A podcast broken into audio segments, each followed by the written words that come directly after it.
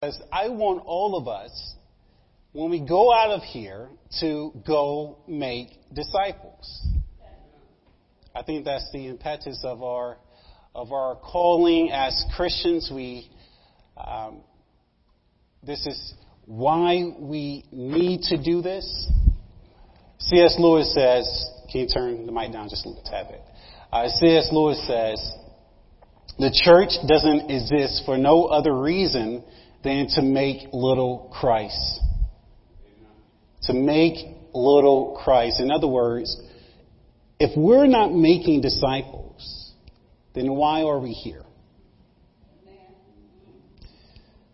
We are here to make disciples. So as you have your Bibles open to Matthew 28 verse 16 through 20, Please follow along as I read it. I'm reading from the English Standard Version. It says, Now the eleven disciples went to Galilee to the mountain to which Jesus had directed them. And when they saw him, they worshiped him. But some doubted. And Jesus came and said to them, all authority in heaven and on earth has been given to me. Go therefore and make disciples of all nations, baptizing them in the name of the Father and of the Son and of the Holy Spirit, teaching them to observe all that I have commanded you. And behold, I am with you always to the end of the age. As I have stated, this is a very familiar text. As a Christian Missionary Alliance denomination, one of our major focus is the Great Commission. That's why we have a Great Commission fund to send missionaries from either this church, like Miss Abernathy, who we gave some money to so she can go to the mission field, or we give it to the central district so they can give the money to the missionaries. So as the Christian Missionary Alliance, we, this is one of our pillars as a church. Let me uh, set the scene. The scene is this. This is when the Lord has risen from the grave. It had to be at least four weeks that have passed from the time that he has risen. He commanded the, the disciples to go to Galilee to where he was going to meet them.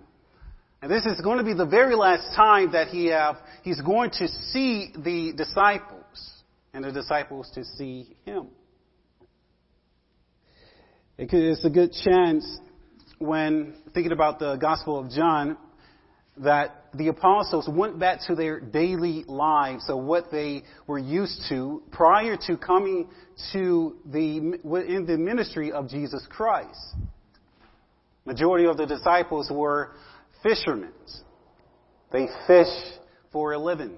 This is one of the illustrations that Jesus gave uh, Peter when Peter recognized that who the Lord is and Peter said, after the Lord told him to cast the net on the other side to gather a lot of fish, Peter said, Lord, please leave me. I am a sinful man. But Peter went back to his normal daily life. He went back fishing. So they give us an idea of what they were doing prior to going to Galilee, prior to going to the mountain of Olivet, which is the Mount of Olives, according to Acts chapter 1. So as Jesus instructed his disciples to go to Galilee to a mountain that is called Olivet, he told them at least four times that he will be risen that he will be risen. He said, after I'm raised up, I will go before you to Galilee. He said that in Matthew 28, 32, uh, Matthew 28, verse 7 and verse 10 and 16, he said that repeatedly that he will go before them to this particular mountain. It was there on this mountain that Jesus will begin their, help them begin their own ministry. And this is very important because it gives the disciples a starting point. They were in ministry with Jesus Christ for three to the half, uh, three and a half years at the most. So after Christ was buried, then raised from the grave, he said he would go before them. And it is on this particular mountain that he had met them. And it's very important, as I just mentioned. This is a very, it's a starting point for the disciples to start their own ministry. In fact, if we give an account of all the gospels of how they end their gospel, we see that in Luke, at the end of the chapter, it's really the beginning of Acts chapter 1. Acts chapter 1. Let me give you several things that I think will help us to make disciples. The first is the ascension that leads to worship. The ascension that leads to worship. Also within the text it says that all authority has been given to Christ. And that would be the second. Christ's authority. The third will be the confirmation of baptism. The fourth will be the perseverance in the Lord, or the Lord persevering with us. I think all of these things give us an ideal of how we should make disciples because again, if we think about it, the text itself is very simple and explanatory. The command that God the Lord Jesus Christ has given us is to is sum up in three verbs. Go make disciples. That's it. I can stop right now and leave, and that would be my sermon. Because that's the summation of our command. It is not a request from the Lord. It is a command within those three verbs. But what I want to do is just give everyone a fresh look on this particular text to look at it differently than those three commands, although those three commands are important. So let's start with the ascension that leads to worship and how that applies to making disciples. As you can see in verse 17, Matthew record, and when they saw him, they what? Worship him. They worship him. This particular word worship in Greek is, is pronounced as proskuneo. It literally means that you're bowing your knees and placing your forehead on the ground to the individual that you're surrendering your heart, your mind, and your soul to. It literally means that. This is where we get our English word from, to prostrate. To bow before someone that is superior to us. Ask yourself, why worship is important to evangelize. Why is that very important to, to go out to make disciples of which we are evangelizing?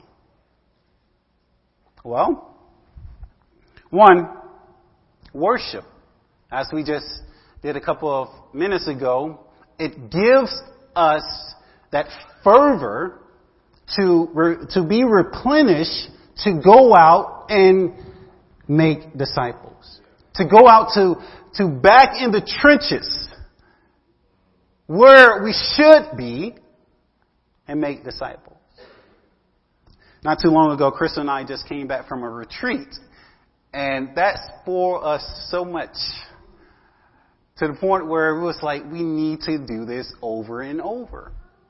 And the reason why is because it gave us a new outlook.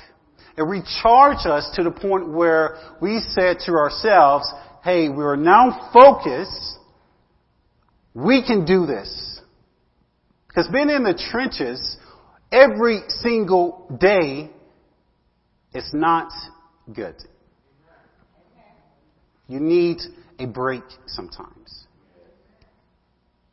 So as we come here, we worship the Lord Jesus Christ, and it should, for everyone that is here, it should invigorate you. It should cause you to be so enthusiastic to the point where when you leave here, after listening to the worship songs, after listening to this sermon, to say to yourself, okay, I am now recharged. I can go and make disciples. So that's one aspect. In verse 17, again, it says, And when they saw him, they worshiped him, but some doubted. Some doubted. And the reason why I have these two put together, not only because Matthew recorded because we need to really understand what Matthew is getting at. The disciples that were there was more than the 11 disciples, subtracting uh, Judas, which he would have made 12. The disciples were there, it was pretty much the 500 men that Jesus showed himself to. Not only that, it could have been the reason why they doubted is to the point where they lost focus of what their calling was. This is not the first time that the Lord Jesus Christ have shown himself to the disciples. But it will be the last. So what I'm saying is that the 500 men which is a great possibility that they were there too in Galilee on this mountain have doubted because the 11 disciples who seen Jesus Christ over and over again had evidence that it was the Lord. Like doubting Thomas, for example. Thomas said, I would not believe until I stick my finger in his wounds and touch his side. This particular doubt that is written in our Bibles is not the doubt that comes from sinfulness. It is not the doubt that comes from necessarily unbelief. It's more of the doubt that just needs a little bit of evidence. One of my, uh, one of the guys that I listened to, John MacArthur, he mentioned that if we all take off, for those who wear glasses, if we all take off uh, our glasses, everything will seem all. See, Roscoe take off his glasses. everything will seem so foggy. Everything was seen so muffled. Have you thought about that? If, if the invention of glasses were never created, everyone in the world will be walking around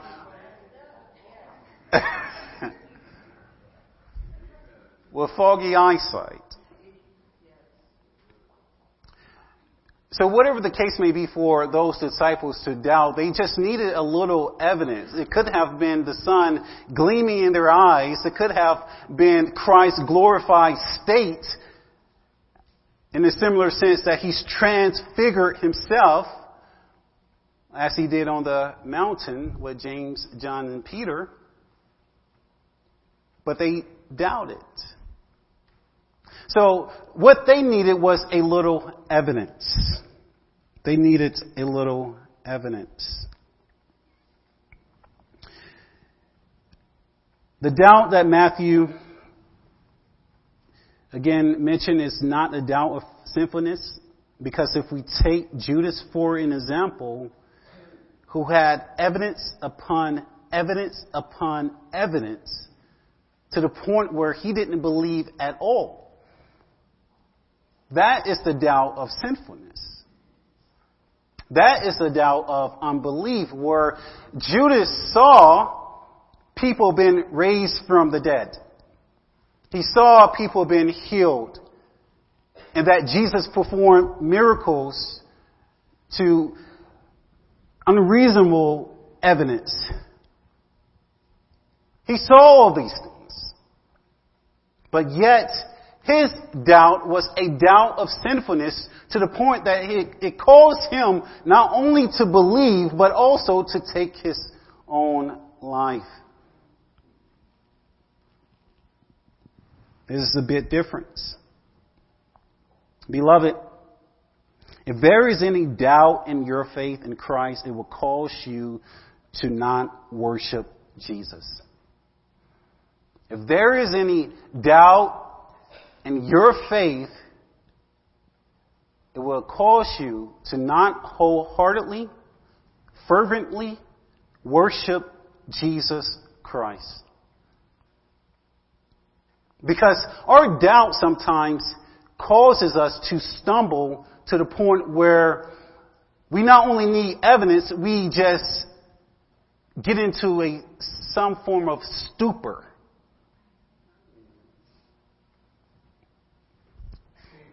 Or sometimes our doubt can be like the father who had a demon possessed uh, boy when he said, Lord, I believe, but help my unbelief.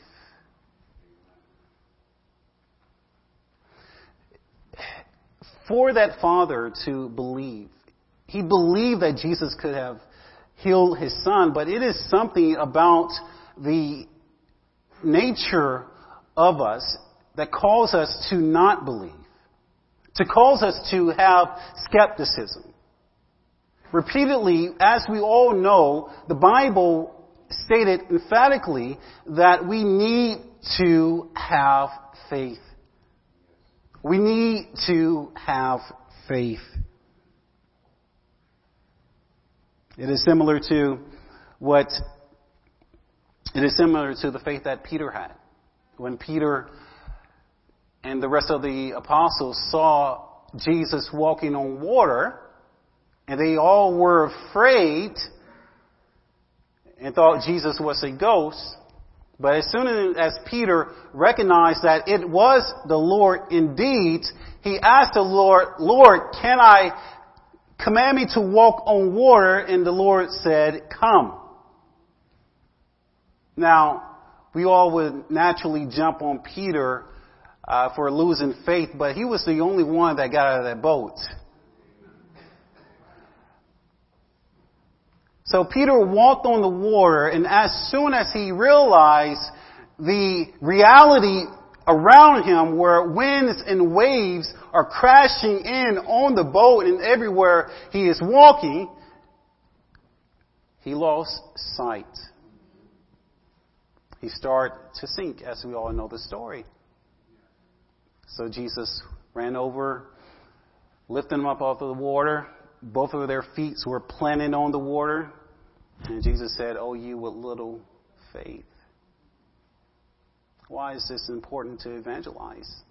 We understand that worship help us to go out into the mission field. We understand that doubting kind of stop us into the point where we don't want to make any moves. But our faith encourages us. It carries us to the point where we don't have any answers to the things that we are doing.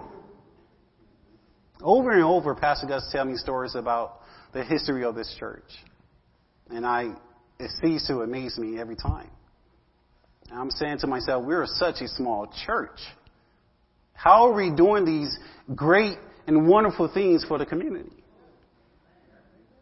How are we, like the story the, uh, that he told me about the carnival, for such a small church to do something on that magnitude is a great thing. Our faith is very important when it comes to evangelism. The second thing that we t- need to be mindful of is Christ's authority. Christ's authority. The ascension of Christ testifies to Jesus' authority.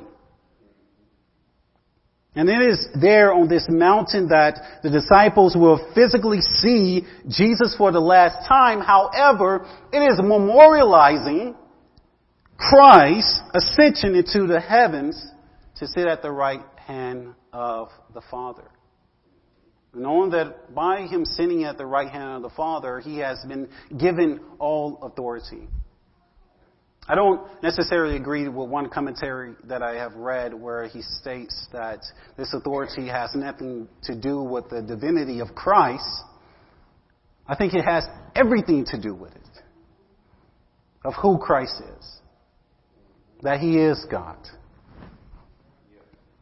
When Christ, for example, when Christ descended taking the form of a human to be birthed through the uterus of one of his creatures. He gave up equality of being God. Does that make sense, church? Taking the form of a servant to become like us, to become one of us. He gave up his equality, something to be grasped as scripture tells us. But now, his humiliation was completed. Now his glorification is now in place. For he has now been glorified by every single person and every single creature that is, walks on this earth. Like, turn to Ephesians chapter 1, verse 21 and 23.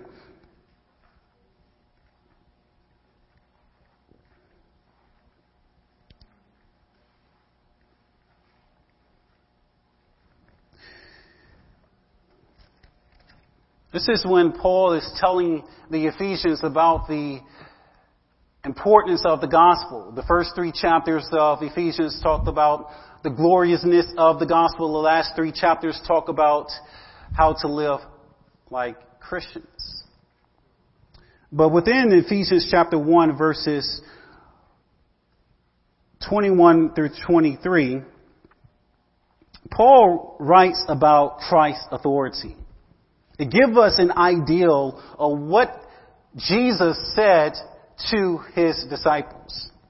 It says, starting in verse 20, that he worked in Christ when he raised him from the dead and seated him at his right hand in the heavenly places. Verse 21, far above all rule and authority and power and dominion and above every name that is named, and not only in this age, but also in the age to come. Verse 22. And he put all things under his feet and gave him as head over all things to the church. If you're a believer in Jesus Christ, you can turn back to uh, Matthew. If you're a believer in Jesus Christ, you have to come to a point in your life to understand that you are his disciple. And by being a disciple, you have, in a sense, that authority that Christ has given to the church.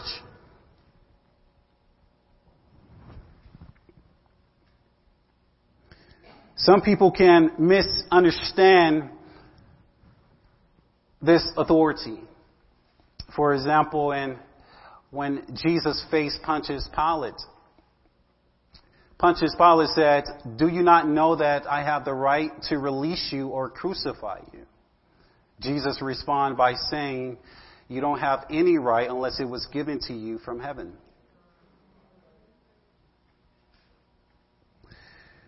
This authority is practically talks about his divinity.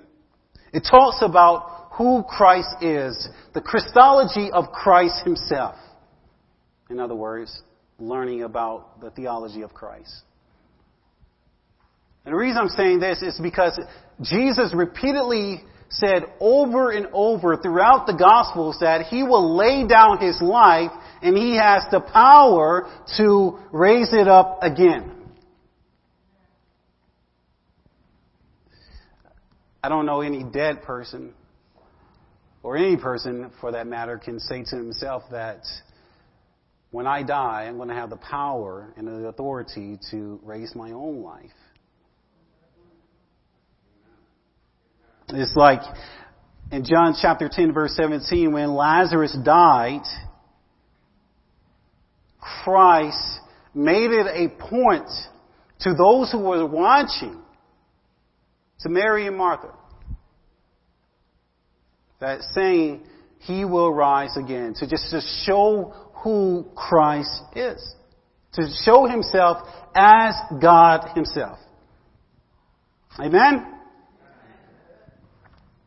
and he raised Lazarus from the dead so we understand that the ascension of Christ leads to worship and help us to evangelize. We understand that Christ's authority is important. The third thing, the confirmation of baptism. The confirmation of baptism. It says in verse 18, all authority in heaven and on earth has been given to me. Go therefore, make disciples of all nations, baptizing them in the name of the Father and of the Son and of the Holy Spirit. The confirmation of baptism. Because they all, all these things that I'm giving to you guys is interlock with each other.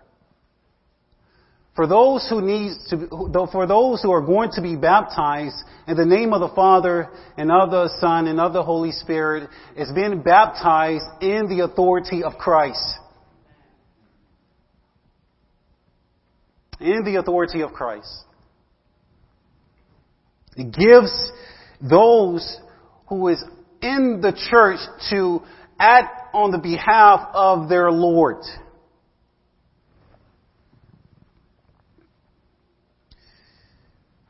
I am happy to admit that one of our becoming members, Tiana, she will be baptized. Right? Amen? Amen?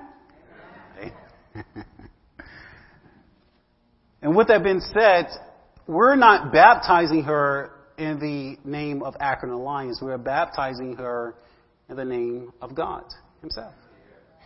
It's a stark difference a very stark difference. For example, in 1 Peter chapter 21 verse 22, Peter states, baptism which corresponds to this now saves you.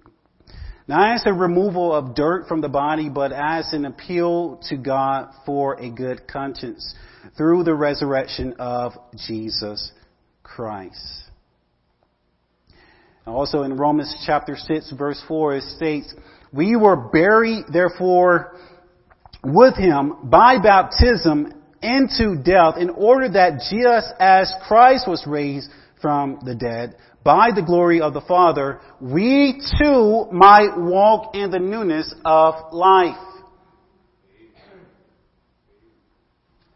When Christ was buried and he raised when God the Father raised him from the dead, it is that same authority that we now have once we are baptized in the Lord Jesus Christ.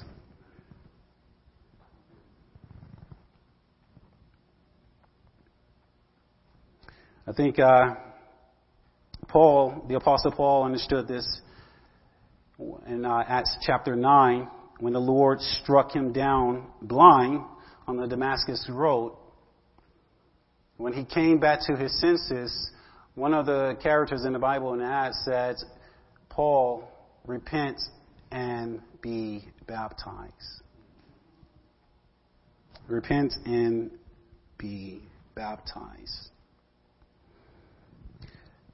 The fourth theme, perseverance in the Lord, or persevering in the Lord. See, baptism is the acknowledgement that the individual accepted the Lord Jesus Christ over their life. After baptism comes the transformation and teaching to the individual. Baptism is not enough. We must teach individuals the transforming truths of Christ so that every individual will conform to the image of the Lord Jesus Christ. To use Tiana as another example, if we just baptize her and leave it at that and not teach her what the Lord commands the church to teach, then we're not making disciples. two things that baptism does. One, it really telling the individual that when you are baptized in the name of the Father, in the name of the Son, in the name of the Holy Spirit, you are actually converting to the truths of Christ Himself. That's what conversion implies. So what we teach here and what we what we say to individuals who desire to be baptized and who desire to become a disciple is what God commanded us. And this is what the Lord Jesus have commanded the disciples. In verse 20, he says, teaching them to observe all that I commanded you. Teaching them to observe all that I commanded you.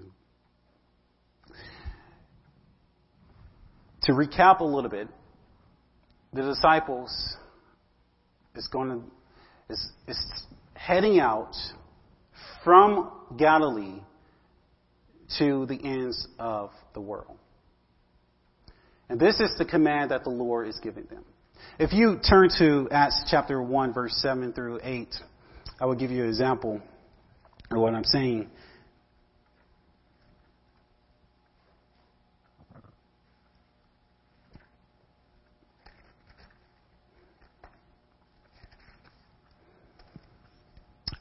Acts chapter 1, verse 7 through 8. In fact, 7 through 11, or the entire chapter 1 of Acts, is practically where is the beginning of the Christian church. And this is what the Lord said.